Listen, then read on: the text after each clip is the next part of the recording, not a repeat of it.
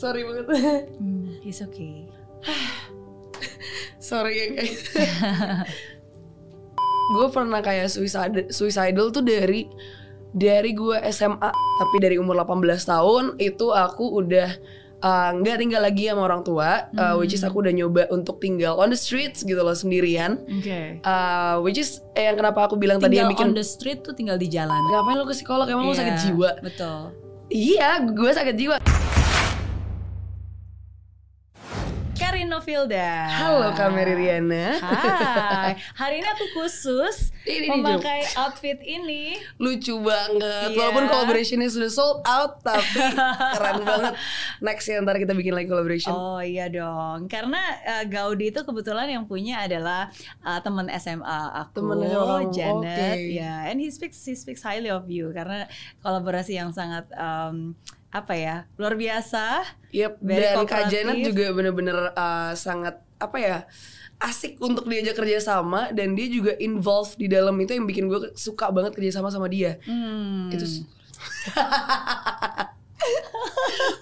itu yang bikin gue suka banget sih karena jarang banget kayak maksudnya owner uh, actually mau Iya. involve nggak nggak nyuruh staffnya doang gitu loh. Hmm. Biasanya kan banyak banget juga kayak um, company-company atau mungkin juga uh, online shop online shop yang selalu menyerahkan ke kita nih ke influencer udah Hmm. terserah kamu mau ngapain kayak eh, kreativitas kamu aja deh. Tapi Iya. di ini kita bareng gitu, kita ngobrol bareng which is ini arti kolaborasi sebenarnya sih. Oke, Gitu. oke. Dan dari kamunya sendiri pun juga all out. Basically bukan Yep. hanya menganggap bahwa oh ini klien you just deliver as as it is yang memang diwajibkan, tapi you even you know like, do extra things yang emang Yep. kamu juga uh, lakukan sepenuh hati. Karena kalau menurut aku kayak kerjasama itu harusnya menguntungkan kedua belah pihak kan. Hmm. Dan kalau misalnya dari ha- kerjasama itu bukan hanya uang Mhm. outputnya, which is new friends, terus Mhm. kayak juga ya new connection, banyak juga new knowledge lagi baru dari orang-orang yang baru gue kenal di industri itu, Yeah. which is menurut gue itu uh, lebih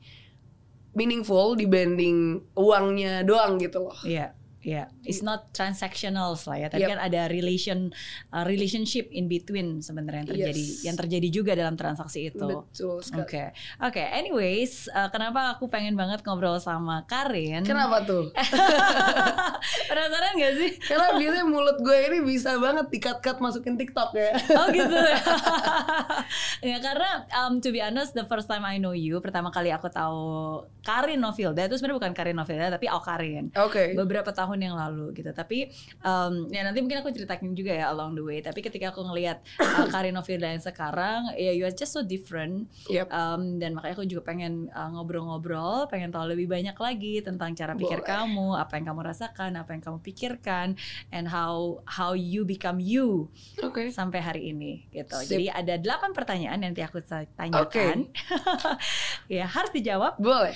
Tapi di akhir nanti you can ask me anything. Kamu bisa tanya satu pertanyaan apa pun juga yang akan saya jawab juga. Yep. Hopefully Gitu. salah satu pertanyaannya bukan kayak kenapa gagal nikah ya. Enggak ya?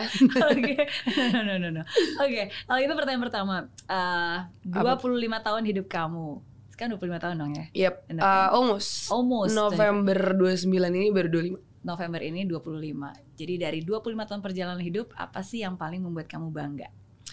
Sebenarnya kalau di sum up adalah nggak nggak specifically satu hal aja sih. Hmm. Tapi uh, how I became me yang sekarang gitu loh Uh, dan aku bangga dengan aku bisa berproses Hmm. uh, selama ya dari kecil sampai sekarang uh, dan juga aku bisa ya banggain orang tua sih sebenarnya itu yang paling penting sih Uh, dan dengan membanggakan orang tua dan keluarga aku uh, itu yang sebenarnya bikin diri aku bangga gitu loh terhadap diri aku sendiri which salah satunya adalah sekarang aku juga uh, dari umur sekitar 16 tahun aku udah fin- financially independent sebenarnya. Tapi dari umur 18 tahun itu aku udah uh, nggak tinggal lagi sama orang tua uh, which is aku udah nyoba untuk tinggal on the streets gitu loh sendirian Oke. Uh, which is eh, yang kenapa aku bilang tadi yang Tinggal bikin on the street tuh tinggal di jalanan. Enggak, enggak di jalan maksudnya kayak Oh, oke. keluar gitu loh Oh, dari dari zona nyaman dari dari Oke. keluarga gitu Iya, loh. iya, iya. Bukan diusir ya. Iya, iya. Cuman I chose to live alone gitu loh, mau nyobain Iya, hidup sendiri gitu loh. Mm-mm. Pada awalnya sih aku nggak mikir kayak bisa gitu loh karena pada wak- waktu awalnya aku coba hidup sendiri ternyata yang paling kerasa tuh adalah makan Hmm. yang mahal tuh makan ternyata selama ini kalau di rumah tuh kan makan pagi disiapin nggak Iya. tahu kayak nggak perlu beli makan siang juga disiapin sore disiapin ini uh, aku harus beli makanan sendiri gitu loh Betul. dan dengan uang yang waktu itu secukupnya aku punya itu gimana caranya aku bisa nge-manage itu jadi kayak Iya. uh, sebenarnya proses-proses ini yang bikin aku bangga jadi kayak Hmm. kalau di game itu kayak level 1 udah checklist lu udah Oke. kelar dan itu kan satu achievement ya buat Yeah. aku gitu loh. Level ini udah kelar, level 2 udah kelar which is sekarang udah di level berapa I don't know.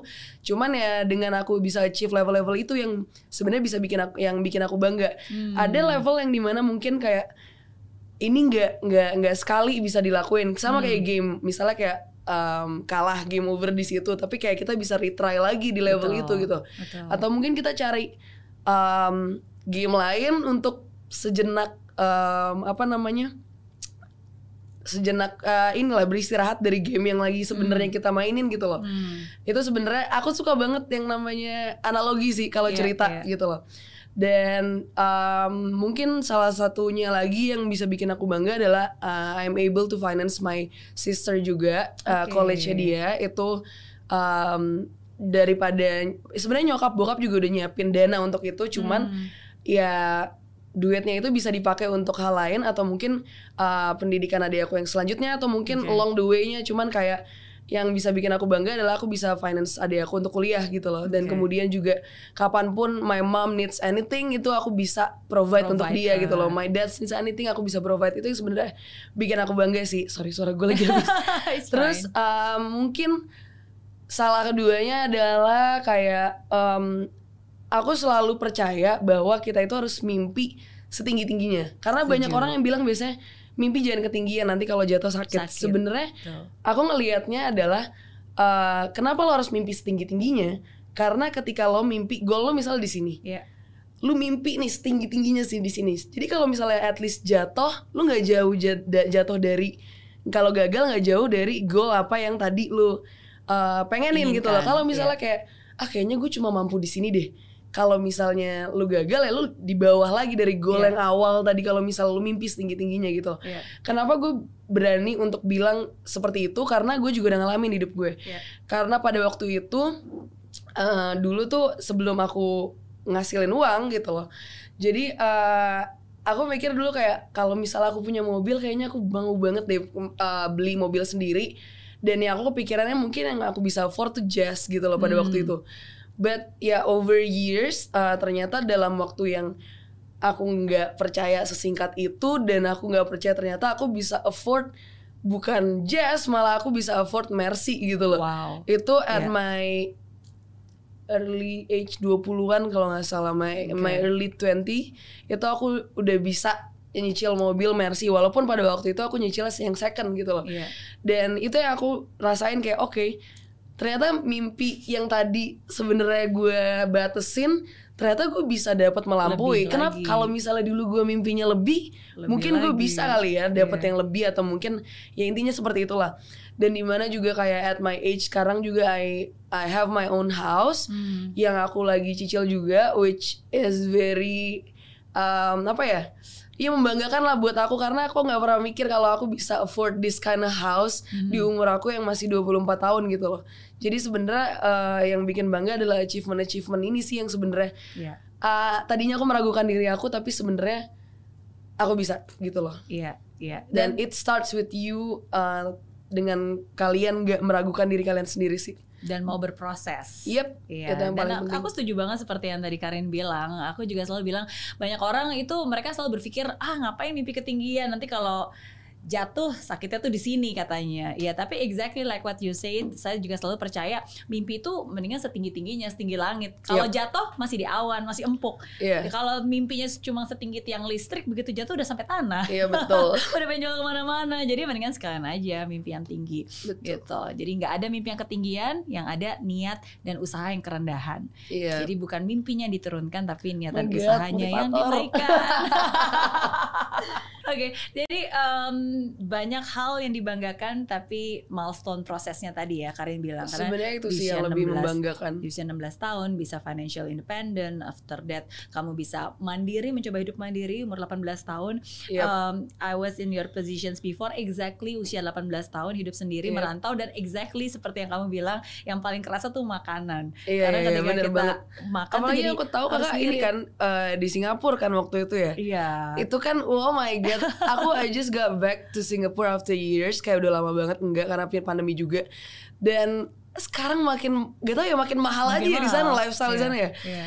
Kayak even lu naik taksi aja, naik taksi online di sana itu yang kalau misalnya di sini harganya 50.000 ribu di sana tuh 20 dolar Iya. 20 dolar Singapura Di sana sekali duduk aja udah lebih dari 50 ribu Iya, makanya. 4,8, 4,2 Yes, yes. tergantung nggak Iya. kebayang sih itu Iya, tapi ya again sometimes kan kita nggak pernah tahu Hmm. nah, kita sekuat itu sampai kita diharuskan untuk menjadi wanita kuat itu kan. Yap. Ya dan ya dan at the end of the day ya kita berproses ya kayak tadi mungkin ada salah-salah ada gagalnya ya tapi kan it's not game over Yep. until you say it's over kan. Ya Hmm. coba aja lagi retry aja lagi. sama mungkin sebenarnya yang aku bangga adalah pada waktu um, aku lagi ngerintis tuh Hmm. I'm proud that uh, walaupun istilahnya mama dan papa aku itu berkecukupan lah ya Hmm. cukup gitu nggak berlebihan juga cuman uh, aku nggak berusaha untuk memanfaatkan resources dari mereka gitu loh Hmm. mungkin uh, sekarang re- resources yang aku maksud uh, adalah maksudnya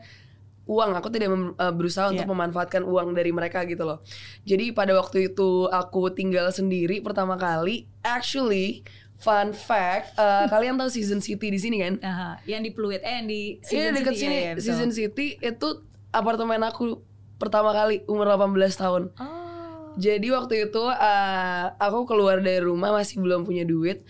Umur aku eh po- uh, itu wilayah 18 tahun. Iya, iya. Itu satu kamarnya ada dua eh satu iya satu ruangan itu satu kamar ada dua kamar lah pokoknya.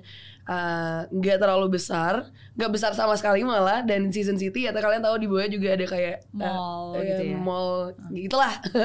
Terus itu harga apartemennya empat setengah juta per bulan dan itu pun gue masih bayar berdua sama temen gue gitu loh Hmm. kita uh, ada roommate lah pokoknya ada roommate di situ itu kerasa banget yang kayak gue makan di kantin supir yang kayak ah, uh, hmm, kerasa banget loh gue nggak iya. nggak- itu ibaratnya kayak ngekos juga ya walaupun kayak gue tinggal di Jakarta Em, intinya kayak gue ngerasain yang masak tuh waktu belum punya kompor dari apa sih yang pembikin kopi gue ngerasain oh, itu iya, juga Iya, iya. masak Indomie di situ gue masih ngerasain itu juga loh jadi kayak Oke. yang gue bikin gue bangga adalah karena gue pernah ngerasain hidup Hmm, sulit sekarang jadi gue meng-appreciate iya. hal-hal yang gue punya dan gue juga bukan jadi anak yang manja yang kayak istilahnya sekarang kalau misalnya nih eh, amit-amit gue dikasih jalan berbeda lagi sama Hmm. Tuhan gue mas gue bisa dan gue nggak akan kaget karena gue pernah hidup kayak gitu Iya, gitu loh Iya. itu juga yang selalu kayak gue ingetin ke teman-teman gue sih maksudnya lu harus coba dan memposisikan diri lo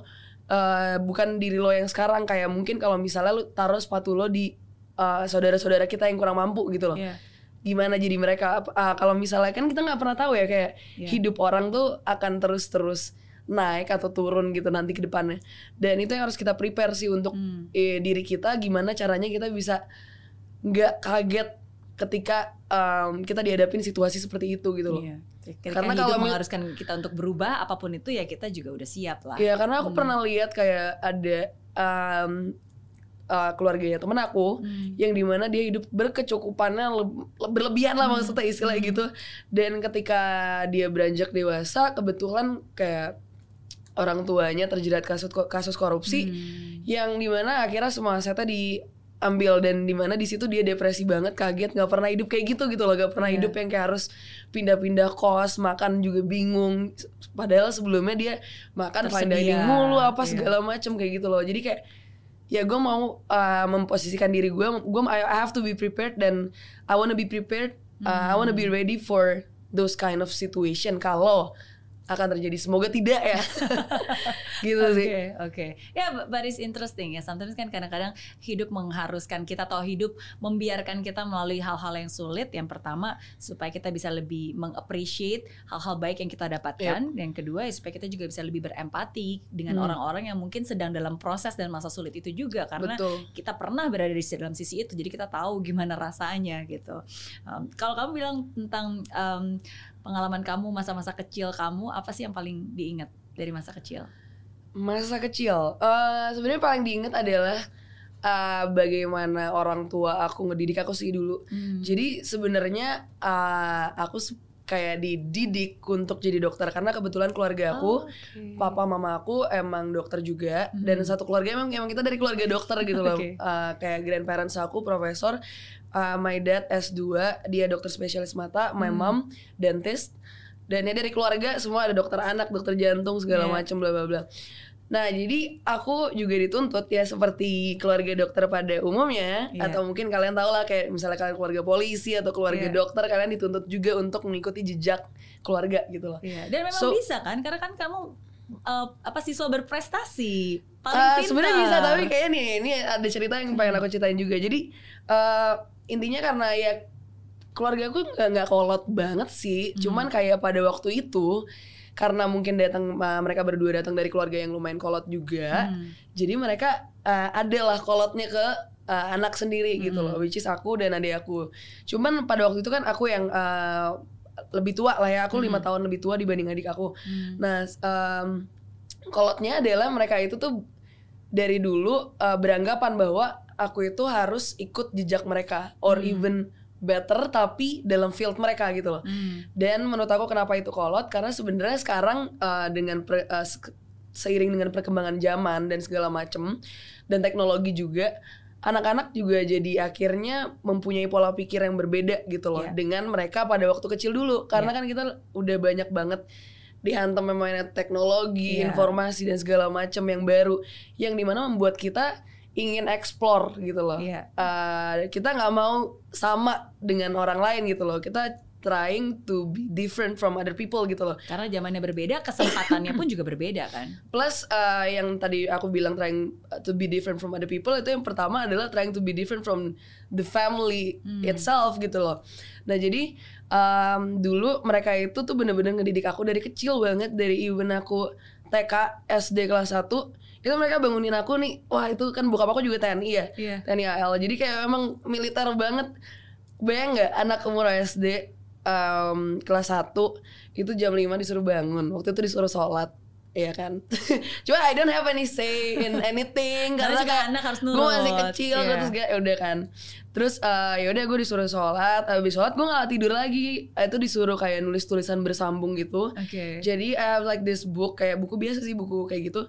Jadi setiap hari setiap pagi aku disuruh disuruh tulis tulisan bersambung ya misalnya ibu pergi ke pasar tapi kayak satu Iya. satu uh, kertas Halaman, gitu satu halaman kertas. Satu halaman itu yang kayak super tiring di mana kayak um, di sekolah aku juga dia kayak semi internasional gitu jadi emang pelajaran-pelajaran yang diberikan tuh lumayan Hmm. sulit lah ya di mana kayak uh, kita datang ya jam 7 terus habis itu ada namanya sarapan pagi di Hmm. SD aku sarapan paginya tuh adalah jadi di, depan uh, kelas sebelum masuk kelas 15 menit you have to finish like ada lima pertanyaan gitu ya itu Oh, sa- itu iya. namanya sarapan pagi kita Oh wow. jadi Oke.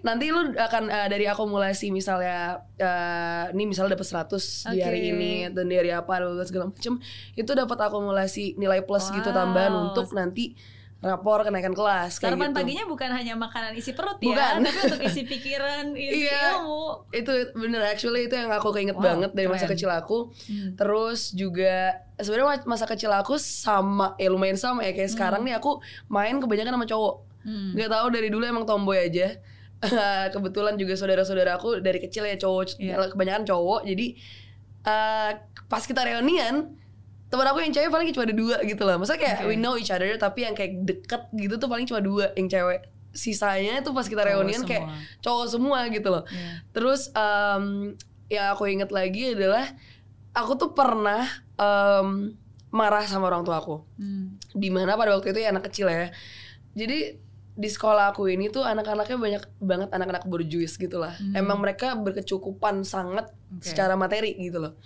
Pada waktu itu papa aku masih merintis istilahnya. Jadi kayak cukup aja gitu loh. Hmm. Karena dia waktu itu pangkatnya juga aku lupa ma- masih apa waktu di itu di TNI. Eh, intinya em, dia tuh nggak pernah memanjakan aku walaupun dia punya uang berlebih misalnya kayak kalau di eh, SD di SD tuh anak-anak tuh udah bersaing secara materi Masa? serius Anak di, SD? di di di SD aku ini Oke. gitu loh Eh, Yang- itu di Riau. Ah, Atau di. Jakarta? Nah ini ada ceritanya. Hmm. Jadi ini aku masih di Jakarta. Aku Hmm. I was born and raised in Jakarta, tapi sempat enam tahun tinggal di Tanjung Pinang. Karena Hmm. pada waktu itu ya itu ayah aku harus di- di- ditugaskan ke Tanjung Pinang, Hmm. eh, Kepulauan Riau. Karena pada waktu itu di sana mereka kekurangan spe- spesialis mata. Hmm. So itu itu kelas 4 SD. Hmm. Akhirnya aku pindah sampai Hmm. aku kelar SMP kelas Oke. 3. So uh, we'll get there. Tapi abis itu intinya kelas 1 sampai kelas 3 itu tuh kayak kita udah bersaing secara materi gitu loh. Yang di mana uh, HP tuh mereka udah dapet HP yang kayak Motorola Razr yang pada Wow. waktu itu HP kan harga 2 juta 3 juta tuh mahal ya zaman Iya, dulu ya. Eh, har- harga 5 juta tuh apalagi gitu kan. Maksudnya sekarang orang udah bisa beli ngelihat iPhone harganya 32 juta juga dibeli Iya, gitu loh. Gue nggak iya. ngerti deh sekarang dengan inflasi gitu cuman ya intinya pada waktu itu mereka tuh udah punya hal-hal ini gitu loh. Iya. sedangkan aku itu nggak dididik untuk seperti itu. Dan sempat aku waktu masih kecil ya intinya aku marah kayak kenapa sih aku selalu berprestasi? Maksudnya eh, cerdas cermat selalu menang kayak selalu juara satu nggak pernah enggak. Hmm. terus eh, kenapa gue nggak dapet luxury yang kayak teman-teman gue dapetin Hmm. Aku, kayak gue gue bertanya-tanya itu sama orang tua gue cuman ya intinya em, kayak gue nggak karena itu masih kecil juga ya jadi Hmm. kayak gue nggak tahu kayak kalau ternyata mereka tuh sedang mengajarkan gue untuk jadi anak yang tidak eh, Materialistis. Yes, Hmm. betul. Yang di mana cara mereka ngajarin pada waktu itu, oke kayak gue mau beli HP baru nih, terus kayak uh, mau beli ini gini gini segala macam. Uh, terus kayak tapi kamu harus buktiin dulu dong, kayak kamu Iya. achieve apa?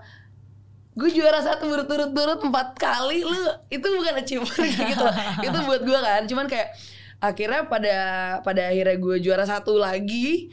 uh, itu nggak dikasih juga dia bilang nih ada duitnya kok 2 juta nih lihat nih tapi dia bawa gue ke panti asuhan yang di mana duit itu dia dia lihat bahwa ini sebenarnya bisa lebih berharga Oke. bukan buat satu orang kepuasan satu orang which is lo doang gitu loh Iya. dengan duit ini lu bisa ka- kasih kebahagiaan buat orang banyak Hmm. pada waktu itu gue nggak ngerti tapi karena seiring dengan perkembangan gue juga Hmm. gue itu membekas banget di gue pada waktu itu gue marah kayak kenapa gitu loh Hmm. cuman sekarang gue jadi ngerti karena gue nggak pernah dimanjain dari dulu jadi Hmm. kayak gue nggak termanjakan dengan dunia juga gitu loh Iya. sekarang jadi makanya kayak apa pun itu masalahnya sekarang gue berusaha untuk tidak pernah ngerengek ke orang tua gitu loh Oke. dan itu itu itu menurut gue salah satu pelajar eh, pengajaran mereka yang menurut gue eh, bagus banget sih Iya, iya. ya intinya itu Iya. salah satu yang menurut gue berkesan ya dari masa Paling kecil gue membekas ya. Yep. Ya, you have a very wise parents yang bukan Betul. hanya mengajarkan tapi menunjukkan. Karena what they did to you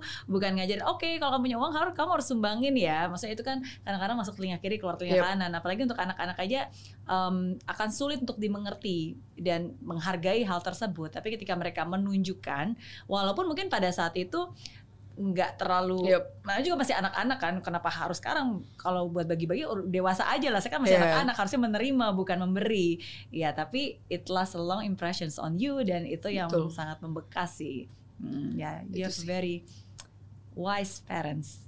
Jangan, ini sebenarnya nyokap bokap gue suka banget nontonin YouTube YouTube gue atau kayak gue lagi collab sama orang. Eh, Halo, halo, malu tante. langsung besar hati tuh semua. Oke, tapi lanjut ke pertanyaan ketiga yang pengen saya tanyakan ke Karin. Eh, jadi apa masa paling sulit dalam hidup kamu? eh apa ya? Kayaknya ketika ada dua sih sebenarnya. Hmm. Um, yang pertama adalah when I first found out that I am suffering from bipolar Kapan kamu taunya? 2018.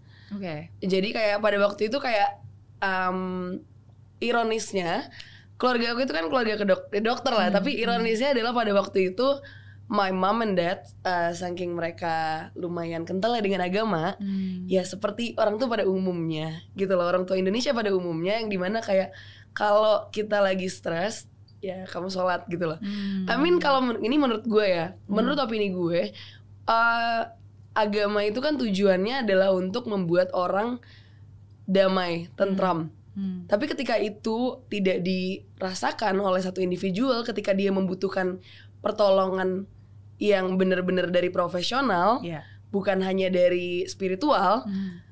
itu harus dilakukan gitu loh karena emang ada juga bagus Yes, kalau misalnya dengan sesimpel um, maksudnya bukan intinya dengan dengan lo berdoa dengan lo sholat kayak itu bisa bikin lo tenang that's good Yeah. kayak lu lucky untuk bisa kayak gitu tapi Hmm. kayak for some people uh, yang kayak gue gitu loh yang butuh bantuan obat dan profesional it doesn't work gitu loh jadi kayak Hmm. nggak cukup dengan spiritual aja gitu Karena loh harus dua-duanya sih kan berdoa dan berusaha. Betul, jadi kayak- kalau kita nggak berusaha secara profesional juga. Iya ternyata kayak gue tuh um, gue pernah kayak suicide suicidal tuh dari dari gue SMA ada pernah.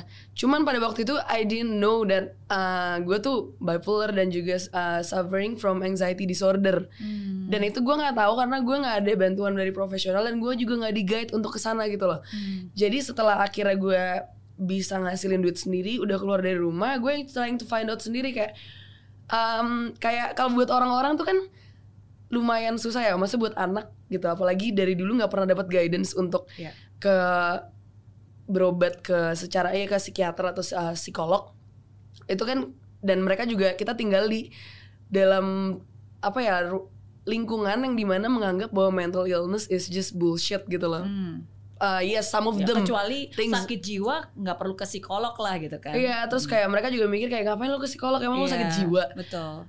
Iya, gue sakit jiwa. Maksudnya kayak kenapa orang bilang bahwa sakit jiwa itu adalah suatu hal yang berkonotasi negatif Iya, gitu loh. iya. Karena sakit jiwa mungkin orang mikirnya kayak sakit jiwa adalah orang-orang ya gila yang terlantar di jalanan gitu loh. Betul. Padahal sakit jiwa is just like sakit fi- fisik gitu Iya. loh.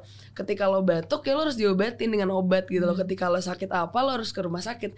Sama seperti ketika lo jiwa lo sakit, Iya. which is lo lagi sedih, stres berlebihan, depresi, itu juga harus diobatin gitu loh. Dan ngobatinnya itu ada yang beberapa membutuhkan obat, ada juga beberapa yang membutuhkan terapi Iya. gitu kan. That's nah terapi-terapi itu kan juga menurut gue obat juga gitu loh yang harus sebenarnya lo pelajarin, bukan lo takutin dan bukan lo malah it's good kalau lo normal gitu loh. Lo Yeah. punya hormonal hormonal yang normal that you don't have any anxiety disorder atau apa pun itu.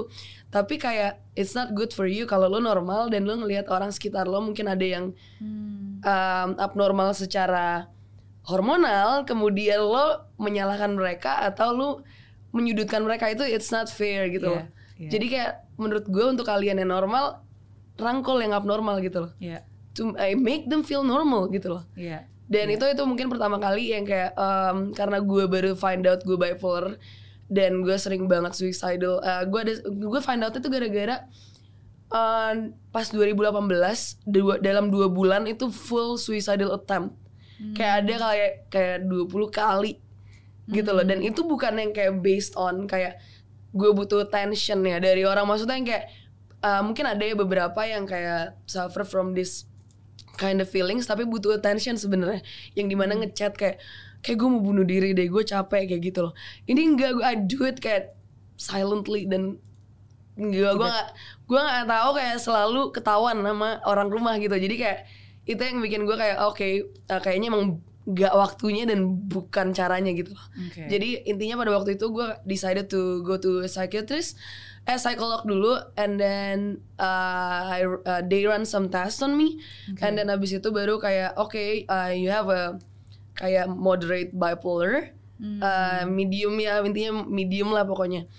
Uh, dan ini kayaknya dari dari hasil tesnya lo butuh obat nih bu- butuh bantuan obat. But ya udah let me send you to the psychiatrist di Abdi Waluyo and then uh, let them decide do you need uh, medicine or not gitu loh Oke. akhirnya udah gue ke sana and then ternyata yes um, ternyata gue butuh bantuan obat untuk this kind of times gitu loh Oke. dan bipolar itu kan bukan sesuatu yang bisa disembuhkan ya it's Iya. just it, it grows with you gitu loh Gradually juga. dan uh, kayak gue gue Iya. baru-baru tahu kayak ternyata maksudnya in- pa- pada waktu itu orang kan sering banget bercandain tentang kayak kalau misalnya lu lagi moody kayak ngapa sih lu bipolar ya it's not Oh, that gitu loh bercandaan Iya, awalnya it's ya. not that Iya. gitu loh. Mood itu tidak berganti. Kayak misalnya kalau lu lagi moody yang kayak Iya. misal tiba-tiba lagi 15 menit yang lalu ketawa-tawa tiba-tiba lu sedih, it's just ya mood swing. Iya, iya. Tapi kalau bipolar itu there's like um, kayak interval gitu loh, interval waktunya di mana kayak gini gue, gue jelasin sedikit ya. Kalau ini mood orang normal, ini ini mood lagi standar. Mhm. Mood orang normal itu uh, senang, sedih, Iya. senang, sedih. Bipolar tuh enggak seneng, sedih, Sedih. banget depresi dan masa seneng ini tuh di, di- Ekstrim. disebut dengan namanya manic Hmm. manic phase dan itu biasanya last like 7 or 14 days. Hmm. Di manic phase apa sih yang terjadi? Itu kayak full of creativity terus kayak um, lu nggak bisa nggak bisa tidur, lu kayak pengen lu butuh ketemu orang banyak, lu Oke. kayak energi lu terlalu berlebih di mana lu harus share itu ke orang sampai lu nggak bisa tidur. Oke. Kayak gitulah sampai sebenarnya itu bagus kalau lo bisa kontrol which is dengan obat gitu loh kalau udah yang parah ya. Tapi kalau misalnya lo nggak kontrol dengan obat itu akan meng- mengakibatkan lo losing touch with reality which is apa? Misalnya kayak lu kan kreatif, kreatif yang uh, jumlah kre- kreatif yang cukup bagus. Iya. Kreatif yang berlebihan dan ambisi yang berlebihan itu tidak bagus gitu loh Oke. menurut gua karena gue juga pernah merasakan itu. Ambisi yang berlebihan which is apa nih misalnya kayak uh, gue tiba-tiba kayak ngerasa gue bisa bikin lima company dalam waktu tujuh hari enggak kan gitu loh kayak itu yang uh, maksud gue adalah losing touch with reality Oke. gitu loh jadi kayak dan itu nggak bagus ketika of yourself. Iya, too confident itu Iya. nggak bagus dan ketika lo nggak bisa achieve apa yang lo pikir bisa lo achieve, lu ngerasa kayak lu you are a failure. Nah Iya. itu when it gets down. And then you blame yourself langsung tuh langsung jatuh kalau itu Hmm. nggak di. Jadi kan kalau misalnya lagi Iya. sen- seneng banget harus kayak di pelan-pelan Iya. turunin nggak. Kalau lu terusin kayak gitu jatuhnya jatuh banget dan itu masuk ke de- depression phase di mana Hmm. kayak itu mulailah nggak nge-appreciate diri gue Oke. buat apa sih hidup di sini kayak kok gue ngerasa gue tuh nggak di nggak nggak nggak nggak penting ya buat orang-orang Hmm. gitu apa sesimpel kayak misalnya kayak gue ngechat orang terus em, misalnya kayak eh ketemu yuk misalnya dia dia punya kesibukan lain Hmm. dia nggak bisa terus kayak ya udah eh, dia dia bilang kayak gue nggak bisa nih terus kayak gue ngerasa di situ kayak eh dia, dia marah ya sama gue ya Iya, gue salah apa ya Rejected, dari ya kan? situ kayak feeling of rejection Hmm. terus kayak ditinggalkan segala macam yang ber- berujung sampai ke poin terakhir yaitu suicidal attempt gitu Hmm. itu sih Oke, oke. Uh, let me move back a little bit ya supaya saya bisa tahu. Karena um, pertama kali tadi saya bilang pertama kali when I first know you itu yang saya tahu Alkarin karena waktu itu ada uh, lagu di YouTube Bad Boy Bad Girl. Gara-gara lo Lex together with Yale. It was a very nice um, sebenarnya it's- very catchy gitu Hmm. kan. Nah cuma pertama kali aku tahunya dari situ lagunya karena kan it was very controversial. Hmm. dan apalagi ketika um, tahu bahwa sebenarnya kan kamu itu adalah anak berprestasi ya kan yang Oke. wow dapat berprestasi lah pintar gitu tapi kenapa banyak pertanyaan orang waktu itu ya kenapa bisa sampai seperti itu bahkan waktu itu supa- sampai dipanggil uh, KPI. apa KPAI dan Iya. seterusnya gitu karena kan gue masih anak ya mungkin waktu itu ya umur berapa gitu berarti itu 16 atau berapa Kira it was 18 oh 18 oke Iya. tapi berarti itu sebelum buat atau 17 sesudah. lah ya segituan lah. Itu sebelum atau sesudah you know you are bi- bipolar dan yang tadi depression. Sebelum dong. itu sebelum berarti kan? 2018 pertama kali aku tahu. Ah oke oke. Nah jadi tapi apa yang berubah dari seorang Karin yang tadi kan ah, orang tuanya sangat kolot udah gitu terus di dibina dibimbing ah, terus tiba-tiba itu sih Hmm. sebenarnya eh, tadi juga ada lanjutan lah ini sebenarnya lanjutan dari cerita yang tadi eh, Hmm. dari pertanyaan yang ketiga masa kecil ya soal masa kecil iya Nah jadi eh setelah ya pokoknya eh, pas aku akhirnya pindah ke Tanjung Pinang di sana itu nggak ada entertainment sama sekali. Kalau kalian mau tahu eh, bioskop itu lo harus ke Batam, which is lo harus naik ferry Iya. dua setengah jam. Eh, mall di sana itu adalah Ramayana gitu loh. Gak ada mall kayak eh, kalau lo mau belanja lo harus kayak naik kapal ferry gitu ke Singapura atau ke Hmm. Batam. Hmm. Di sana nggak ada mall. Uh, terus ya intinya nggak ada lack of entertainment aja sih, nggak ada kayak namanya klub apalagi. Jadi Iya. kayak gue tuh tidak terekspos dengan kehidupan kehidupan yang, yang seperti sebelumnya dialami di Jakarta. Uh, sebelumnya nggak, gue nggak ngeklub ya SD kelas 3 tuh gue. Oke, oke. jadi kayak gue belum ngalamin pergaulan Oh, Oke. yang kayak gue alamin pas di Jakarta after I move back to Iya, Jakarta gitu loh. iya. Karena kan waktu dulu di Jakarta juga masih 3 SD. Iya. Jadi kayak kita nggak actually nongkrong gitu loh, nggak punya belum punya kayak geng Hmm. atau kayak ya kalau sekarang namanya circle ya gitu kan belum ada gitu kayak gitu gituan.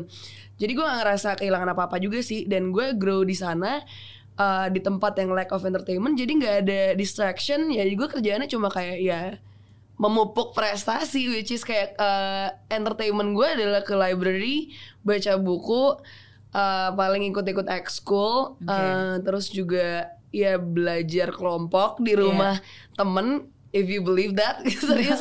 Ya kayak gitu lah I did that. Kayak jadi kayak gue nggak pernah terekspos dengan yang hal yang namanya pacaran. Mm. walaupun gue pernah punya pacar di situ cuman kayak pacaran juga kayak masih malu-malu Oke. gitu loh kayak bener-bener nggak nggak ada nggak ada distraksi lah di sana Iya. jadi intinya gue bisa hmm, mungkin kalau misalnya kalian tahu gue pernah ju- juara satu eh, UN provinsi nomor Iya. satu poin nomor satu di Kepulauan Riau itu beneran karena dan beneran dan gue nggak nyontek malah gue mungkin ya jadi jadi contekan ya.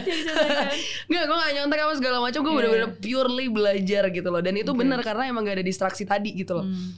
dan gue berpikir pada waktu itu kayak eh ini udah enam tahun di sini so I talk to my mom and dad kayaknya I have to move back deh. Maksudnya kayak I wanna improve. Hmm. kayak karena the sependengaran gue bahwa di Jakarta itu um, pendidikannya jauh lebih advance lah ya Hmm. gitu kan terus and then I move back to Jakarta terus kayak ternyata pergaulan yang lebih advance Oh, tapi di situ sebenarnya yang gue pelajarin adalah pelajaran itu bukan akademis aja tapi kayak pelajaran yang gue dapat dari orang dan dari pengalaman Hmm. itu menurut gue adalah guru dan um, mata pelajaran yang paling baik sih ketika Hmm. gue akhirnya berhasil uh, untuk uh, gue nggak ngerasa gue itu adalah sebuah kegagalan dari yang tadinya berprestasi. Jadi mungkin you name it lah mungkin lo bilang kayak gue nggak nggak nggak- bikin prestasi lagi gitu loh dalam hal akademis.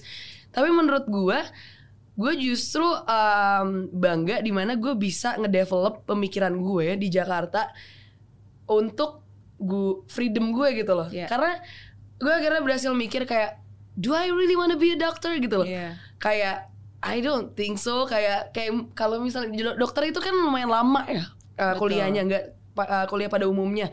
Jadi kalau lu mau jadi S1 itu butuh enam tahun untuk jadi uh, dokter S1 dan itu dokter umum. Iya, belum lagi ambil spes ini kan spesialisasi. spesialis itu empat tahun. So it needs like 10 10 years. years. basically to be a doctor with a decent income gitu Yeah, loh. Karena kan you know kayak dengan BPJS dokter S1 ya dibayar kayak per pasien gue pernah lihat dibayarnya teman-teman gue juga ada waktu mereka masih S1 mereka sekarang lagi beberapa ada yang jalanin S2 juga mereka tuh eh, kayak di klinik dibayar 9000 per pasien kayak gitu-gitu loh Hmm. and then ya untuk lu dapat decent income as a doctor lu butuh empat tahun lagi Iya. untuk um, kuliahnya gitu loh Jen do I have 10 years gitu loh untuk uh, gue dedikasiin waktu gue 10 tahun do I want that gitu loh Hmm. Kayak oke let's say 18 tahun gue mulai sekolah terus abis itu eh, mulai kuliah and then gue kelar berarti di umur 28 which probably gue udah berkeluarga I don't know. Iya. mungkin udah punya anak juga I don't know. Tapi kayak di situ kayak ketika gue udah dapet decent income gue nggak bisa lagi kayak keluar let's say mungkin minum atau kayak naik hangout sama teman-teman. Gue udah nggak bisa kayak gitu lagi fokus gue kan udah keluarga. Iya, masanya udah lewat ya, udah iya itu loh. Jadi kayak kalau misalnya eh, itu pemikiran gue ya. Jadi kayak gue nggak ngelihat passion gue di situ sih. Jadi akhirnya pada waktu itu setelah selesai SMA eh, gue komunikasi sama nyokap bokap di mana akhirnya eh, mereka ternyata mengerti. Oh. Da- dari mereka yang gue pikir kolot ternyata mereka tuh ngerti. Dan mereka cuma butuh komunikasi. Oke. Jadi kayak mungkin what's missing between us in years adalah gue takut komunikasi sama mereka Oke. ternyata mereka bisa diajak komunikasi Iya, jadi asumsi yang kamu pikir ah kayaknya mereka pasti nggak mau nih nggak ngizinin. Iya, apalagi kan over tapi- years mereka cara nge- eh, cara ngedidik aku kayak gimana, I don't think mereka mau lah diajak diskusi gitu. Ternyata mau dan Mhm. gue hal yang gue pikir kayak one of the biggest thing kayak udah ya lah selama 18 tahun ini gue dididik untuk jadi itu terus gue bilang nggak mau and then mereka was okay with it Hmm. itu menurut gue kayak oke what ya which Um, sebenarnya gue gue gak ngerasa I'm a failure sih karena gue sekarang bisa sukses di mata mereka dengan uh, jalan gue sendiri Iya, dan itu iya. sebenarnya yang ngebuka mata mereka juga bahwa kayak akhirnya my, my dad actually talk to me kayak ya emang udah nggak bisa lagi ya ternyata maksudnya kayak papa tuh berpikir seperti kayak bagaimana papanya papa dulu ngajarin papa gitu loh Iya. karena sekarang ya udah beda zamannya gitu loh Iya. jadi kayak ya dia ngomong kayak gitu sih ke gue jadi kayak oke That's true. And I I don't I personally don't think that you're a failure. Hmm. Eh, karena kan failure itu ya gagal di mata siapa, menurut cara pandang siapa, menurut ukuran Iya, siapa. menurut Maksudnya kan tolak ukur apa sih kayak kalau Iya. misalnya lu ngomongin akademis oke fine Iya, gitu iya. cuman kayak menurut gue secara kehidupan which is dalam Betul. buku kehidupan I am not a failure yes, yes you are, you are definitely not.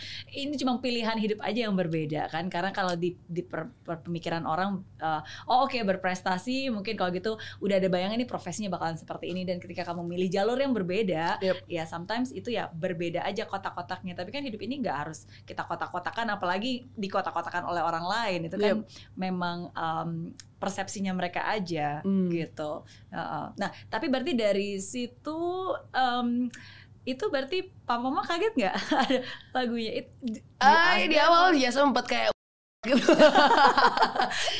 tapi ya udah kan over years yang tadi gue bilang proses tadi sih sebenarnya yang matters for them Oh, Oke, jadi itu masa-masa proses pendewasaan kamu, pencarian jati diri, mencoba untuk mandiri, dan Yep. di situlah akhirnya mungkin um, you discover yourself that you have. Kayak kind of akhirnya mereka ngerti sih kayak oh ternyata bandelnya anak muda sekarang an Hmm. bandelnya anak Gen Z itu bukan yang kayak dulu kita ya Iya. yang kayak kabur eh, cabut dari rumah nggak Hmm. pulang pulang malam gitu-gitu sekarang tuh udah yang kayak involving technology gitu loh Iya, which is ya gitulah intinya mereka udah udah sad- sadar akan hal itu sih Oke, itu hanya bentuk dari cara kita mengekspresikan Yep. diri ya. Tapi sebenarnya sesuai sih dengan em, liriknya juga kan.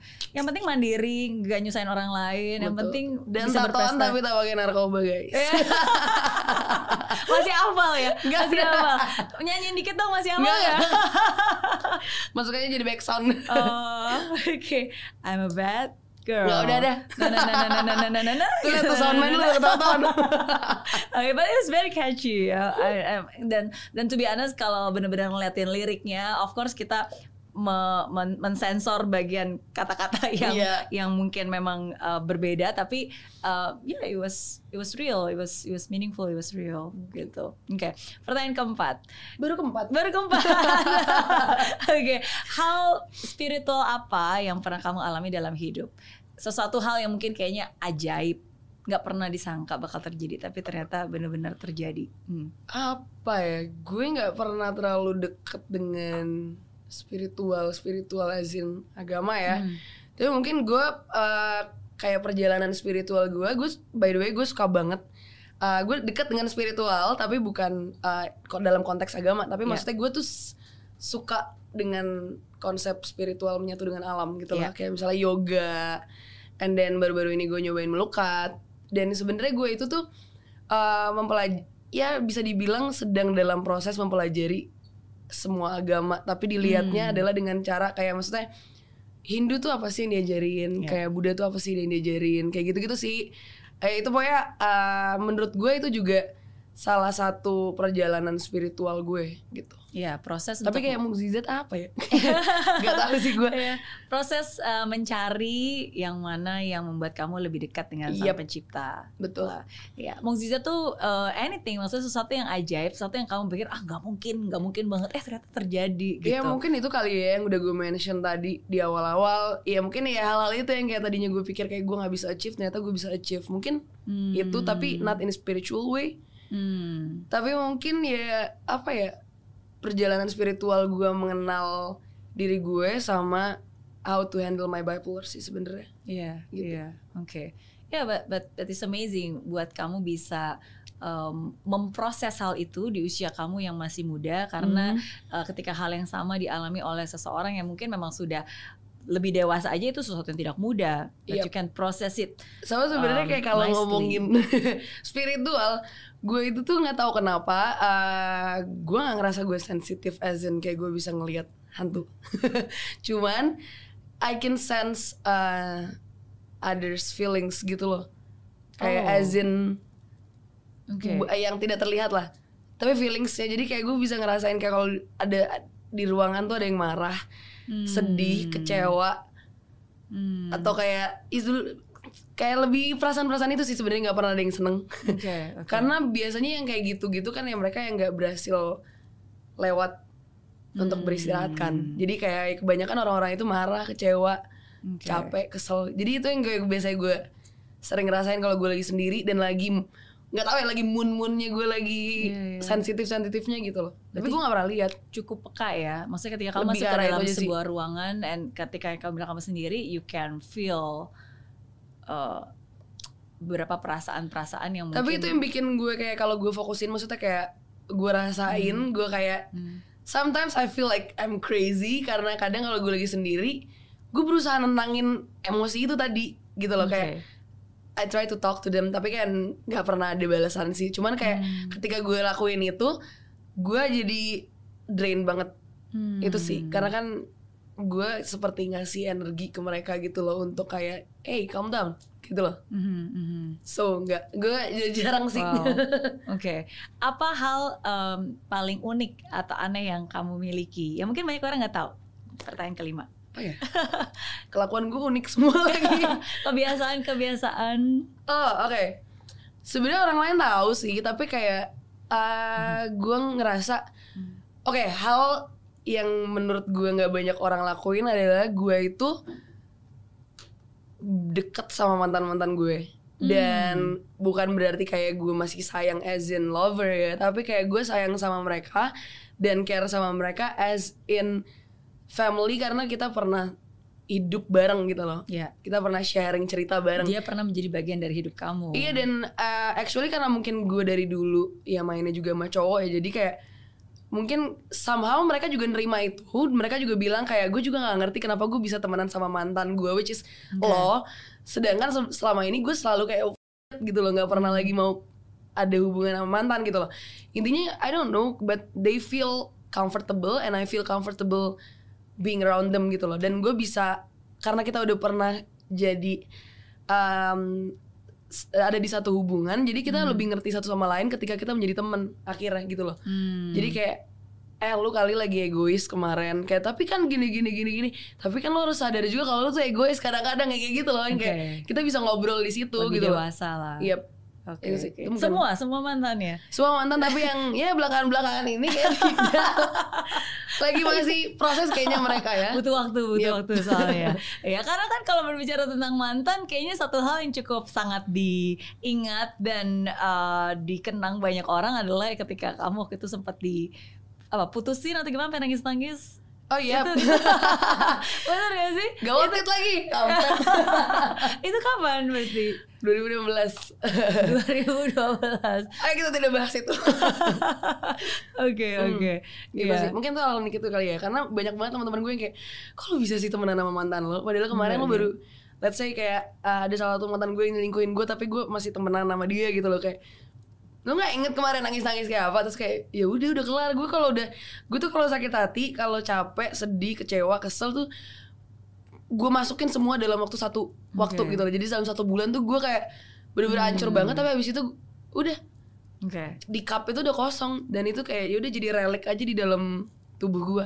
Udah Iya. nggak ada isi amarahnya lagi. Jadi kayak oh ya udah kalau lu mau feel in another feeling si sana as in kayak care sama gue as temen Iya, gue bisa nih karena udah kosong udah lagi nggak ada amarah amarah di situ gitu loh iya, iya. That's that's good and that's very wise karena Hmm. kebanyakan orang mereka nggak berani untuk menyelami perasaannya, ya dan akhirnya mereka mensuppress gitu, Hmm. ya maksudnya they don't feel it, just just conceal it, don't feel it gitu kan, Yep. kayak frozen. Tapi ya suatu saat itu kan pasti bakalan muncul kembali dan it it it does not um, itu nggak nggak bakalan healthy sebenarnya buat diri kita sendiri. iya Tapi ketika kamu berani untuk menyelami, mengeluarkan dan menaruhnya di tempat yang aman, ya udah habis itu ya ya disimpan gitu, bukannya Yep. dikeluarkan terus dibagi-bagikan juga itu kan juga nggak nggak nggak bener ya. Yep. Tapi ya ya kamu udah mendalami proses itu dan mungkin mungkin maybe because of that you can have peace dan akhirnya ya bisa lebih dewasa iya dan, bisa surprisingly kayak pacar-pacar gue itu santai banget maksudnya kayak misalnya gue punya pacar nih sekarang nih kan gue punya pacar dia, dia santai banget Eh, mereka santai banget kayak gue punya masih temenan deket sama my exes gitu loh Oh, oke. Mereka nggak keberatan. karena kayak gue nge-build trust sih di hubungan Hmm. gue jadi kayak Hmm. gue nggak akan pernah kalau gue udah dikasih trust sama orang gue nggak akan uh, punya uh, I don't have the audacity untuk kayak ngancurin trust itulah pokoknya Oke. I will never gitu loh Oke. Kalau kamu punya superpower, pengen punya superpower apa dan kenapa?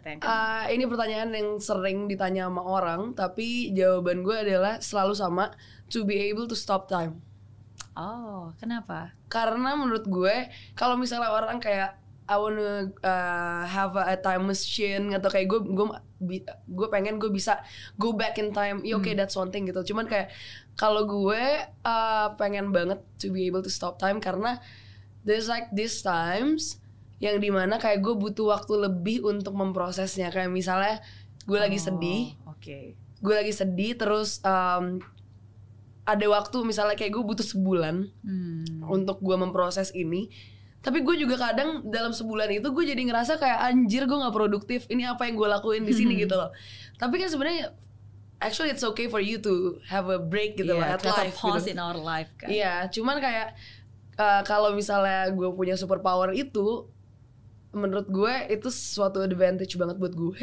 buat lebih lama lagi bisa memproses tapi tanpa kehilangan waktu. Hmm. Jadi misalnya nih gue habis habis putus cinta, Iya, iya. stop dulu deh, gue galau-galauan dulu, mabuk-mabukan di Lucy selama tujuh hari tujuh malam, tapi kayak ya udah, habis itu gue gue continue lagi dan gue udah bersih gitu loh Oke. gue udah bersih dari amarah dan segala macam dan itu bisa mengkat kayak waktu-waktu yang harusnya nggak nggak nggak nggak nggak penting lah intinya Iya, kayak maksudnya iya. harusnya itu bisa dilakuin uh, ngelakuin hal-hal yang penting tapi kayak gara-gara lu harus memproses Iya. suatu perasaan jadi nggak bisa gitu loh tapi itu sih That's smart, that's smart. Yep. Karena kan, um, ya tadi kamu bilang kadang-kadang ada orang pengen time machine balik ke masa lalu. Tapi saya termasuk salah satu orang yang selalu percaya kalau kita kembali ke masa lalu kita ubah itu pasti akan mengubah jalan hidup kita. Yep, ya, betul. tapi if you pause the time, ya mungkin membuat kita jadi bisa lebih memproses, make decisions atau apa pun itu. Karena apa pun yang kita lakukan sekarang kan bakal berpengaruh ke masa depan. Jadi Yep. nggak perlu ke masa depan sebenarnya yang sekarang aja dibenerin. Yep. dan kayak uh, banyak juga orang kayak kalau misalnya ada pertanyaan sih banyak orang bertanya kayak gini ke gue. Kalau lo bisa ke masa lalu, which part of your life yang lo mau ganti gitu loh.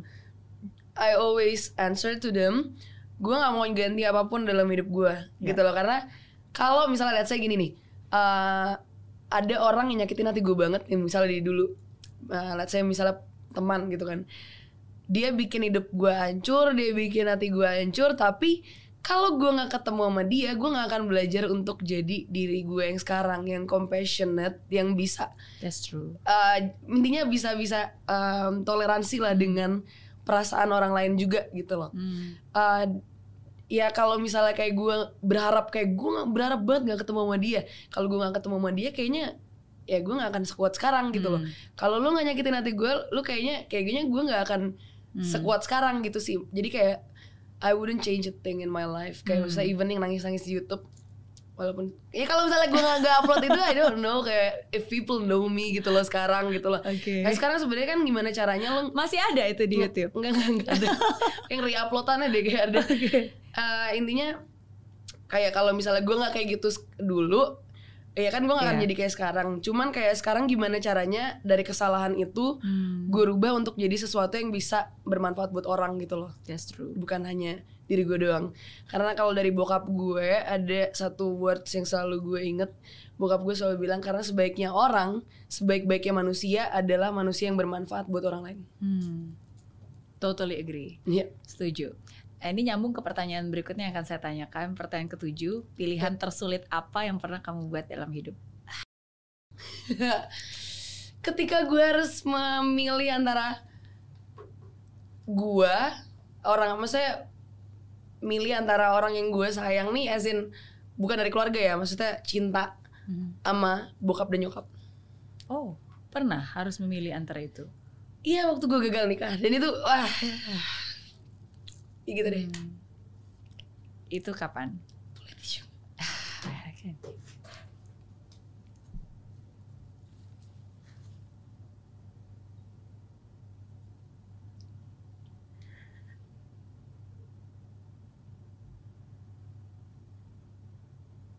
Sorry banget Hmm, it's okay. we can pause the time for you.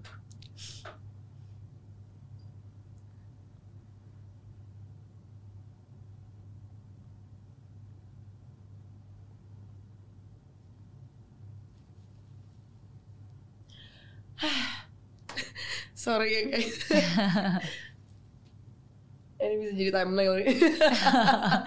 Nggak, itu sih menurut gue yang paling kayak uh, pilihan sulit sih. Tapi ya mau gimana pun gue harus lebih milih keluarga gue sih. Dan itu menurut gue pilihan paling wise. Hmm. Sudah sampai situ. Oke, oke. Hmm. sudah sudah cukup. apa um, proses untuk akhirnya kamu bisa mengambil keputusan itu? um, ya it takes a lot of time for me to think tapi pada akhirnya gue um, lari ke pelukan mereka untuk kayak uh, to tell them myself kayak udah kayaknya um, maksudnya sayang apa pun gue sama nih orang tapi gue masih lebih sayang sama lo berdua gitu loh Hmm. gitu sih Hmm. it took me like a month to finally decide actually dan itu sebenarnya nggak lama sih cuman kayak it was very hard Iya, iya. So, sorry to ask even more karena uh, aku to be honest nggak tahu exactly prosesnya dan apa yang membuat itu berbeda sehingga itu terpaksa harus jadi pilihan dan nggak bisa disatukan. Eh kayak satu dan lain hal ya yang gue gue bisa cerita sih Hmm. tapi kayak ya kembali lagi kayak gue lebih milih blood over love Hmm. Oke. next question Oke. Dan sepertinya ini berarti lebih susah daripada mungkin um, pilihan untuk memilih menjual Instagram account dan mengubah Alkarin menjadi Karina Filda Nggak, itu ya. nggak sama sekali susah Itu nggak susah. Oh ya, it was an easy decision for you. ya karena kalau itu Instagram is just like satu ornamen dalam hidup doang gitu loh kayak Hmm. ornamen nggak ya bukan nggak penting ya ya nggak terlalu penting gitu loh untuk kayak kalian consider kayak justru gue tuh mau bilang ke orang-orang dengan kayak gue nggak menggunakan Aukarin Yeah. lagi as my personal account which I donated Aukarin to uh, for the good of community sekarang jadi untuk uh, education, Hmm. information dan juga untuk uh, donasi intinya itu gue mau bilang ke orang-orang bahwa followers is just numbers. Iya. gitu loh kayak lu nggak lu hilang followers besok Instagram juga dihapus misalnya sama sama Indonesia nggak bisa atau kayak tiba-tiba Mark Zuckerberg mati terus kayak dia nutup semua company-nya kayak itu nggak bikin lo mati lo Iya, ujung-ujungnya besok juga harus hidup di dunia yang asli gitu loh bukan dunia maya gitu loh Hmm. dan gue mau ngasih tau ke mereka kalau ya followers is just numbers Oke. Pak Oke. Indian gitu loh Iya. Tapi itu um, tadi kan saya bilang ya, I have a few encounters with you di social media. Uh, saya bukan tipe orang yang selalu ngikutin exactly kelebih apa namanya prosesnya seperti apa. Tapi ya itu pertama kali I know you itu dari YouTube lagunya. Yep. Uh, and then the second time saya tahu lagi uh, kabar terakhirnya tentang kamu waktu itu uh, gara-gara ada gempa bumi di Palu. oke Iya, karena pada saat itu Palu Donggala, I was there juga. Mhm. Kebetulan saya juga datang ke sana um, satu minggu setelah gempa bumi itu terjadi. And I know that actually you were there too, bantuin relawan dan dan um, dan banyak hal yang kamu lakukan yang membuat saya, wow ini ini Alkarin yang dulu saya tahu. Yep. Ternyata dia di sini juga gitu kan, um, doing similar thing like I did at that time gitu. Tapi uh, dan itulah membuat saya tiba-tiba jadi berubah. Oh, what happened gitu? Apa yang terjadi gitu? Hmm. And and I was very proud to see that yang kamu lakukan pada saat itu ternyata consistently kamu terus lakukan sampai hari ini. Maksudnya itu bukan hanya sebuah Yep. kayak feeling kayak ah lagi feeling mau berbagi ya udahlah berbagi gitu. Tapi kan sometimes um, kalau itu dilakukan terus-menerus konsisten after a few years, ya it becomes your identity kan. Itu bener-bener real yang sesuatu hal yang memang kamu uh, genuinely have concern and genuinely you do gitu. Makanya ketika sekarang uh, saya bisa tahu lebih banyak lagi tentang kamu dan uh, to see where you are right now and then listening to your story, ya di situlah saya bisa melihat proses seorang wanita muda. Sebenarnya itu gara-gara gue belajar satu teori sih, di mana Hmm. kayak salah satu founder dari sekolah relawan itu dia yang ngajak gue pertama kali ke Palu Hmm. Eh, dia ngajarin gue maksudnya cara melihat eh, Maslow hierarchy Hmm. di mana kayak pada waktu itu gue lagi kayak ngerasa kayak apa yang missing from my life ya? Hmm. I already have the fame I have the love that I need from my family from my friends from a lover gitu loh. Terus I already have money. When I thought money was the the answer gitu loh ketika kayak oke apakah kayak yang bikin gue seneng adalah wak- pada waktu itu kayaknya kalau gue famous gue akan seneng deh. Kayak itu deh jawabannya. Ketika gue udah uh, achieve itu gue ngerasa kayak ternyata oh enggak. Oh ketika gue kayaknya kalau gue punya duit yang banyak kayaknya itu yang akan bikin gue seneng. Hmm. ketika gue udah lewatin level itu juga kayak ternyata enggak juga gitu loh. Ternyata duit bukan jawabannya. Ketika gue udah punya maksudnya pacar atau kayak love dari orang-orang terdekat itu juga bahkan bukan jawabannya. Ya. sampai akhirnya gue bingung apa sih yang gue butuhin gitu loh. Kayak kok gue nggak pernah ngerasa gue itu fulfilled ya ternyata yang gue what's missing in my life adalah semua tadi yang gue punya itu cuma punya gue gue nggak nggak bagiin itu ke orang-orang ngerti gak sih Oh, nah jadi di wow. situ uh, gue ngelihat uh, uh, Mas Gao dia yang punya sekolah relawan dia ngajarin gue cara melihat uh, Maslow hierarchy Oke. nah jadi kayak Wow. Kalian tahu kan ada piramida Iya. uh, Maslow itu yang di mana kayak pertama gue lupa lagi intinya yang terakhir yang di paling tinggi ketika orang udah achieve itu semua Ya. segala macem uh, ada namanya aktualisasi diri Ya. self actualization di mana itu adalah ketika kita membuat diri kita bermanfaat buat orang lain bukan hanya buat Hmm. diri kita doang jadi ketika kita udah fulfilled semuanya kita ingin berbagi gitu loh Hmm. dan ternyata ketika gue ke Palu itu ternyata yang bikin gue komplit dan ngerasa seneng adalah Hmm. ketika gue berbagi sama orang gitu loh karena oh my god sesuatu yang kayak ternyata let's say ya yang nominalnya let's say segini menurut gue kayak ya gue bisa habisin dalam waktu detik Ya. tapi buat mereka mereka ngelihat itu tuh sampai sedih bahagia gitu loh kayak yang Terharu. oh my god Hmm.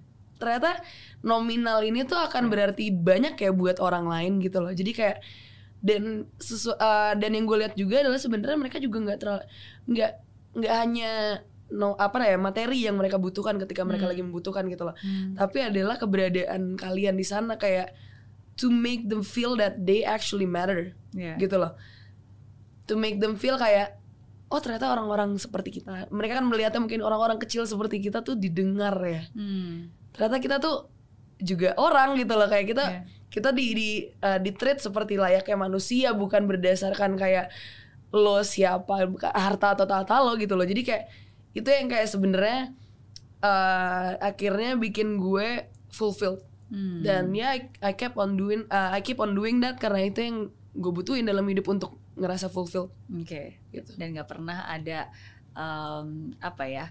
Nggak pernah, jangan pernah mengecilkan apa yang bisa kita berikan kepada mereka Hmm. karena hal yang mungkin kita pikir kecil itu sangat bermakna dan berguna banget di mata mereka. Makanya kalau misalnya kan aku juga ada uh, kita kerja sama sama kita bisa.com sering banget buka donasi-donasi untuk yang membutuhkan lah. Hmm.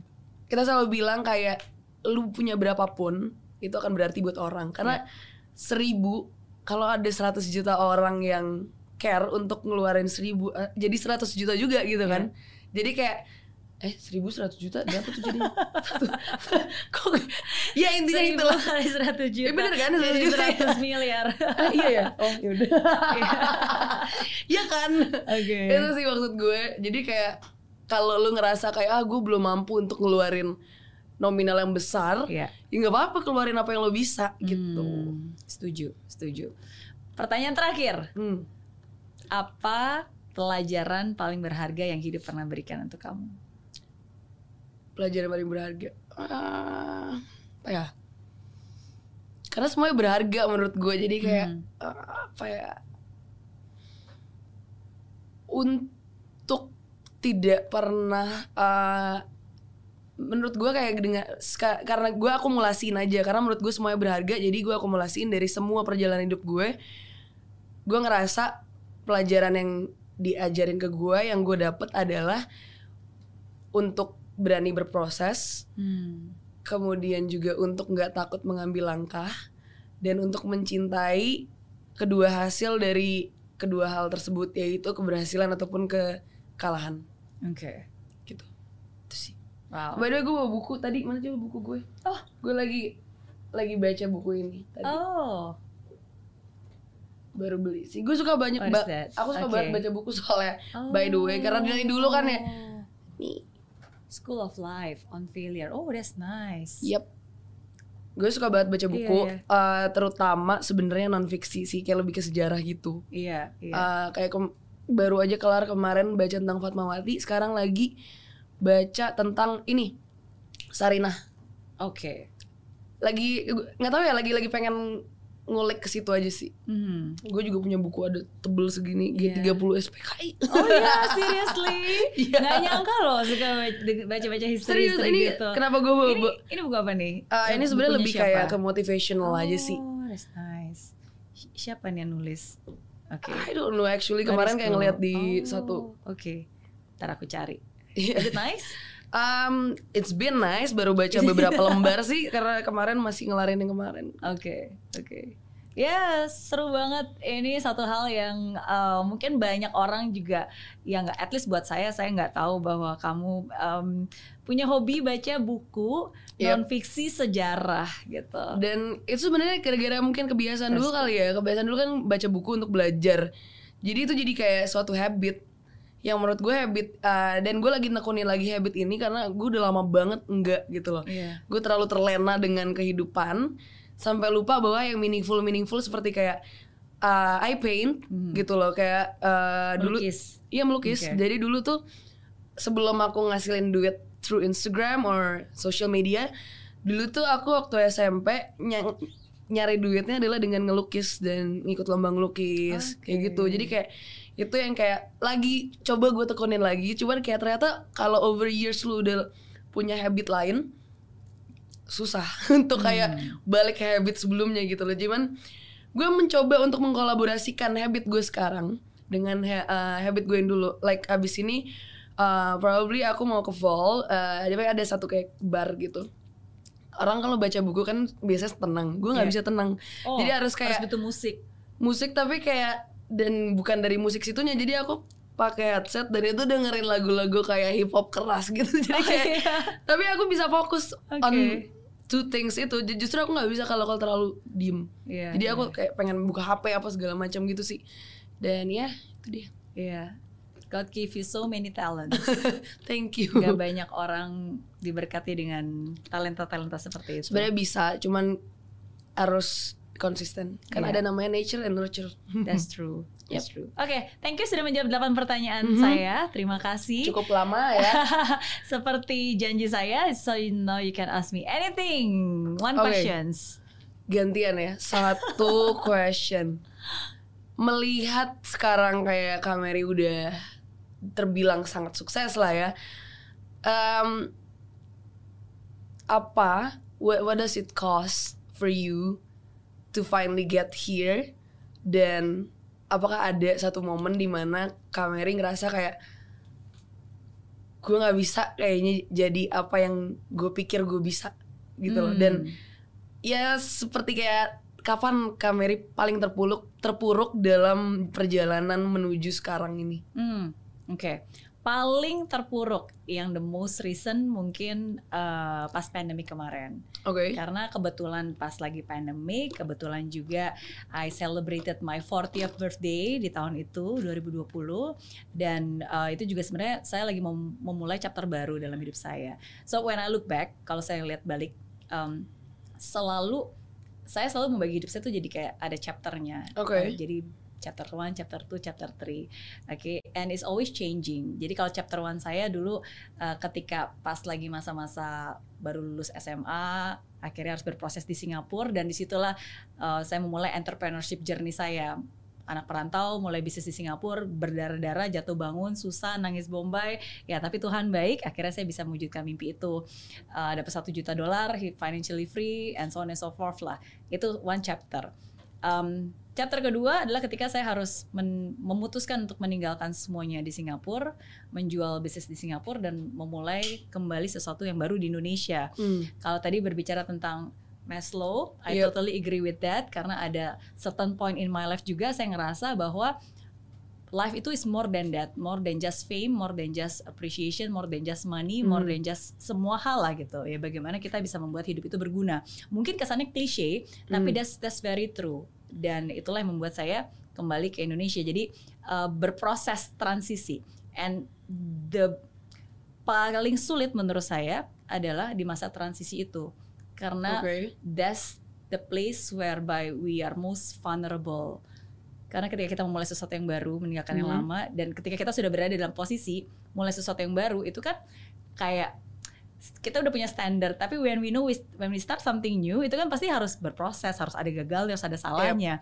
When we are nobody and we make mistake, who cares? Tapi when we already someone at at, at like like like yourself gitu Hmm. kan udah certain positions ya sometimes kan kadang-kadang mungkin ada pemikiran-pemikiran yang sometimes kita sendiri berpikir terhadap diri kita "Aduh, kalau gagal gimana malu dong salah dong Iya, dan iya, iya. seterusnya gitu dan itu terjadi di setiap transisi jadi ketika saya ulang tahun ke-40 I have my new resolutions the new chapters yang I want to create ya tapi justru di saat itulah malah ada pandemi sulit Hmm. banyak tantangan banyak keputusan yang harus dibuat gitu it was not easy Iya. Um, ya tapi justru di saat the most vulnerable itulah ya I discover my own strength, I discover more about myself. Mhm. Ya dan di situlah ketika saya memutuskan untuk berproses, ya akhirnya saya bisa menjadi seperti saya sekarang, uh, doing more than just uh, being entrepreneur, content creator, tapi juga as a investor, we build a venture builder right now, and you know like moving forward for the next chapter. Yep. Jadi uh, the price that I have to pay menurut Hmm. saya adalah ya ketika kita mau um, menjadi rapuh kembali Oke. Untuk Nice. bisa berproses dan mendiscover uh, our own self yang sebenarnya kita nggak tahu kita bisa. Tapi kadang-kadang kebanyakan dari kita tuh we hold on to our past victory, Hmm. our past winnings Yep. gitu. Dan untuk kita bisa move forward, ya kita kan have to let go dan yaitu berani untuk menjadi rapuh Kembali. kembali karena hanya dengan kita rapuh lah kita bisa kembali dibentuk. Betul. Kalau udah keras nggak bisa dibentuk lagi, tapi kalau kita mau rapuh ya kita bisa dibentuk menjadi masterpiece yang lebih baik lagi. Yep. Something Iya. else lah. Iya. Oke. Sebenarnya itu sih yang kayak gue harap nggak hilang dari orang-orang. Maksudnya kayak sekarang kan semua serba, mudah ya. Hmm. Gue ngelihat banget maksudnya kayak eh satu hal nih mungkin yang kayak anak muda menurut gue harus hindari adalah instant gratification. Hmm. Di mana terjadinya instant gratification ini adalah karena kemudahan teknologi Hmm. eh, yang teknologi offer gitu buat kita. Seperti kalau dulu, kita, kalau misalnya sekarang kita mau nyari ojek, kita nggak perlu lagi nyari di pangkalan ojek. Kita sekarang Iya. tinggal buka HP, ada ojek online. Iya. Mau nyari makan, kita nggak perlu jalan ke tempatnya. Kita sekarang bisa dengan santai di rumah sambil Netflixan gitu kan, Hmm. atau kayak ambil nonton lah gitu streaming. Kalau dulu kita mau nonton sesuatu, kita harus nunggu gitu loh, Iya. nunggu kayak seminggu sekali keluar. Sekarang nggak perlu, kita bisa tunggu ntar aja. Iya. Tunggu tunggu kayak udah enam bulan, udah full semua seasonnya, Iya. baru nonton, baru binge watch gitu. loh.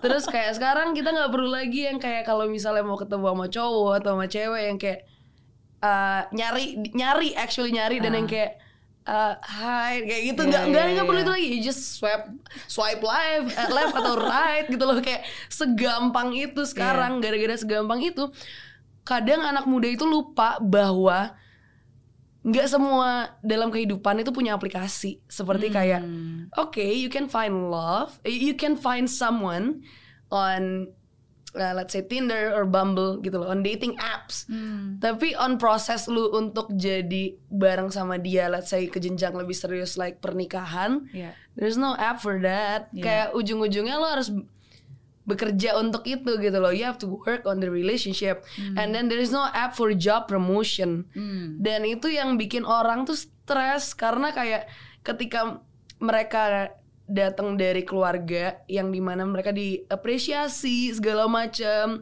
karena misalnya kayak sekarang kan banyak banget orang-orang yang kayak eh, ngasih apresiasi buat anaknya kalau misalnya dia melakukan kegagalan. Dan mereka lupa kalau misalnya di luar sana nggak akan ada yang apresiasi lu kalau Iya. for coming for coming in late gitu loh. Malah lu di cut gaji gitu kan. Iya, iya, dan iya. mereka lupa itu itu yang bikin mereka jadinya stres. Kayak dan itu yang kayak gue sangat alami maksudnya kayak gue sangat ngerasain kayak dengan datang dan perginya staff-staff gue Hmm. yang kebanyakan juga ya seumuran gue ada juga mungkin yang milenial lah ya Hmm. tapi yang gue rasain adalah mereka tuh kayak ngerasa setelah kerja baru enam bulan terus kayak kenapa berhenti kerja because I don't make any impact what kind of impact do you want from over six months Yes, gitu loh that's true.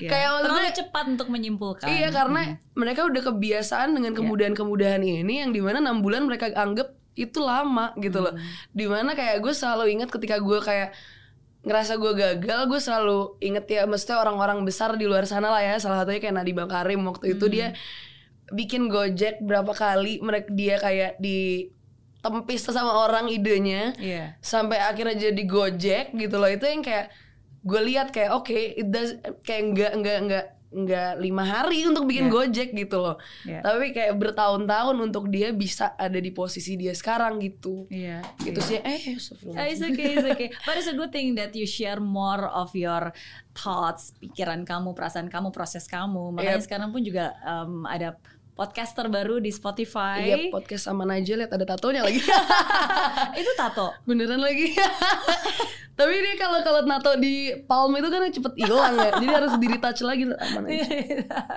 Aman aja. Yep. Iya, karena sebenarnya kenapa gue nato ini karena itu beneran tato. beneran kak Oh beneran. Astaga, aku pikir Bukan gara-gara podcastnya by the way Podcastnya justru gara-gara gue sering ngomong aman aja Nah Oh. pada abis kayak waktu gue kayaknya gagal nikah Beberapa bulan after that Oke, oke. Gue capek ditanyain orang lu ken lu kenapa kemarin gini-gini? Lu oke kan Rian lu nggak apa-apa kan? Gue capek ja- jawab dan jelasin diri gue sendiri. Jadi kayak gue tato gue cuma jawab Wow, kirain ini jadi contekan loh.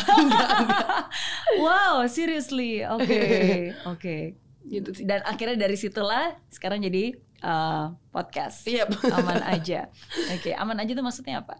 awan aja sebenarnya kayak gimana cara gue ngelihat hidup sih karena masalah dalam hidup gue tuh nggak cuma satu dan sekali nggak cuma yang kecil-kecil aja tapi ada yang besar juga dan ternyata wak- pada waktu masalah itu menghadang gue gue pikir oh this is the end of the world kayak this is the end of me kayak gue nggak bisa nih gue nggak kuat ngelaluin ini ternyata gue bisa Hmm. jadi eh, gue yakin kayak masalah apa pun ke depannya gue bisa laluin dan gue bisa ngelihat eh, dari pelajaran-pelajaran yang gue udah dapet sih dulu dari dulu gitu loh kayak Hmm. dulu lu mikir kayak gini lu eh, kayaknya lu dulu mikir lu nggak bisa gitu loh untuk lewatin ini tapi kan lu bisa dan lu sekarang lagi dihadapin masalah lain yang di mana kayak lu pikir sekarang lu nggak bisa tapi gue yakin your future self juga akan ketawa kalau ngelihat kayak ah gitu doang loh kayak ngerti gak sih Iya, iya. Gitu. Iya. Oke. Yes, dan udah bisa ditonton di di Spotify only on Spotify Only on Spotify. Iya. Seru banget. Thank you sekali lagi thank buat you Kak Mary untuk udah mengundang udah berbagi pikiran. Thank you for sharing. Thank you for uh, being you. yep ya. Thank you juga udah mengundang. Sama-sama. Sukses terus buat semuanya. Sukses juga kak. Thank you. ditunggu ini kolaborasi selanjutnya kak Jenna tolong. Kontak manajer aku lagi kak. Oke. Okay. thank you so much sekali lagi. Thank, thank you. you. Thank you. God bless you.